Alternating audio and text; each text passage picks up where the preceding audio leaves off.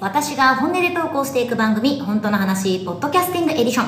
え今回は6月2日に中野サンプラザで開催される、トゥルーライブサウンドボリューム7アンサンブルのリハーサルスタジオからお届けします。さあ、今日はですね、バンマスのカルロスさんをお呼びして、えー少しライブについて伺っていけたらいいかなと思います。カルロスさんよろしくお願いします。よろしくお願いします。お願いしますバンマスの高橋です。よろしくお願いします。お願いしますカルロスさんは前回の中野サンプラザからバンマス務めていただいているので、はいみんなでライブやるのは3回目4回目目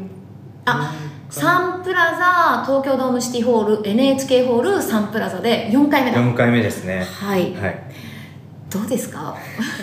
どうですかって言われてもだと思うけどいやでも楽しみですね今回も。あなんか、ねはい、うんうんうんうん毎回盛りだくさんじゃないですか。あそうのライブの内容が、うんうんうん今回も盛りだくさんで。うん、なんかこう回を重ねるごとに別に多分そんなに求められてるわけでもないと思うけどなんかもっとやらなきゃみたいなそうもっと激しいセットリストにしなきゃみたいな感じにやっぱどうしても思ってしまってもっともっと楽しんでほしいって思ってしまって、い、ろいろと今回も激しいセットリストにしておりますが まあ今回のライブのカルロスさん的見どころってどこだと思いますか見どころですか。いやいっぱいあると思うんですけど、うん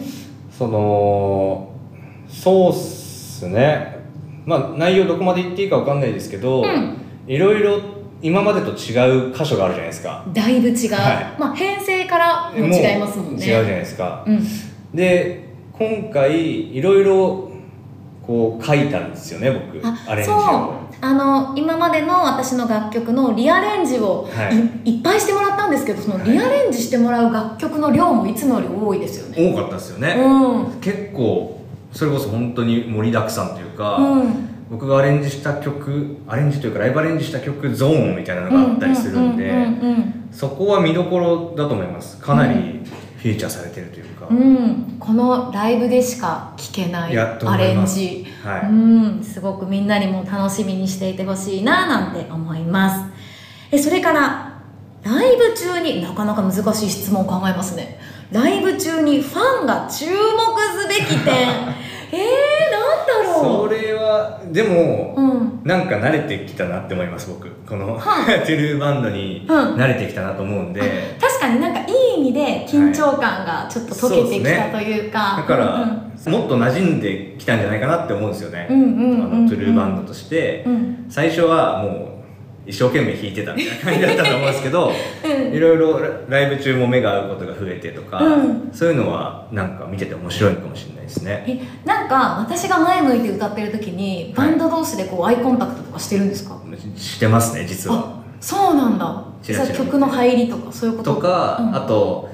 なんかリハーサル何回かやるじゃないですか、の中でやってなかったことやると、うんこうみんなうまいみたいなやってるじゃんみたいなのを、うんあの実はやってます後ろでだからかなんかすごい楽しそうになんか目を見合わせて笑ってるなと思ってニヤニヤしてる瞬間とかはあーなんかあなんかやってるみたいななるほどねことで すねバンドメンバー同士のアイコンタクトとかもみんなそうで注すね目していただけたらいいかな、あとはあの私よくキーボードのゆうりくんとはい2人でとか演奏少人数で演奏することが多いんだけどゆうりくんとはこうお互いの呼吸でっていう息遣いでなんかこう歌ったりもしているのでそういうところも注目していただけたらいいかなと思いますじゃあカルロスさんはい最後にはい私へ何かメッセージメがッあっセたージらですかお願いしますメッセージってなんですかねいやでも結構今まで伝えてきてますけどねうんうんうんうんすごいなって思うところとか、うんうんなんかあったじゃないですか前回あの縦で始まったのあー配信がなんか YouTube の生配信の時にうん私の好きなとことかいいとこあげてくださいみたいあなりましたなんねか真面目ですとかあとなんか声が大きいですとか言ってたっけ そんな言ってましたっけなんか言ってない ってなんかそんな感じで褒めていただいたかなと思うんですけどえでも前回のはい NHK ホールと、うんまあ今回ねそんなに期間も空いてないので、うんそうですねあれですけど何かその中で私に変化感じますとか前回の中野サンプラザから今回の中野サンプラザ、まあ、4公演目ですけど、うんうんうんや変化ですか、うん変化はでも常に感じてるというか、うんなんかその悪い意味じゃないですけど、うんあこの曲慣れてきたなとかあのトゥルーさあー確かんがに 歌い慣れてきてるとか確かになんかそういうのとかが見てて楽しいなと思ってへ、ーうんで今回特に連チャンって感覚なんですけど、うん年始にやってまた春先というかまたやって、うんなんでバンドメンバーとしてバンドとしてっていう感じで次できてる感じがしてて、うんうんうん うんなんでメッセージよろしくお願いします。うんいや本当でもそうですよはね、なんかあと今回前回の中野サンプラザが、まあはいコロナ禍真っ只中っていう感じで声も出せないライブだったから、はいなんかリベンジじゃないですけど、ああそれで言うと、うんあのコロナ禍でやってうんその表情しか知らない曲とかあるじゃないですか僕が。はあああの確かに確かに、うこんな感じでみんな盛り上がってたんだろうなで想像してうんで今回やるとかうこんの中ではできなかった曲とか、うんそういうのをやりたかったなって思ってたんですうよ、んうんうんうん多分僕らみんな思ってたんで、うん嬉しいです今い回や本当、はあとなんか皆さんにちょっとネタバレしてるのが前回の NHK ホールはちょっとジャンピンをあ直前にそうだ言ってるんでしたねそうもうおそうだ話ししてるんです直前にやっぱりカットしたりとかして声出せるか分かんなかったからそうですよねそうそうそうやその記憶があなんかありましたもんねあの、譜面作ったのかな俺そう作りましたよねもう準備しておいてもらったんだけど、やっぱ直前あれ声出していいですよが1週間前とかその本当にギリギリだったから、もうリハが始まっててまだ分かりません分かりませんそうそうそうそうでちょっと今回はでジャンピン削るみたいなねえそれが僕的には一番熱いポイントですね、満を持してやっとできるみたいな、はいみんなにもねあの YouTube の練習動画というか加工ライブ映像を見てあの予習していただけたらいいかなと思います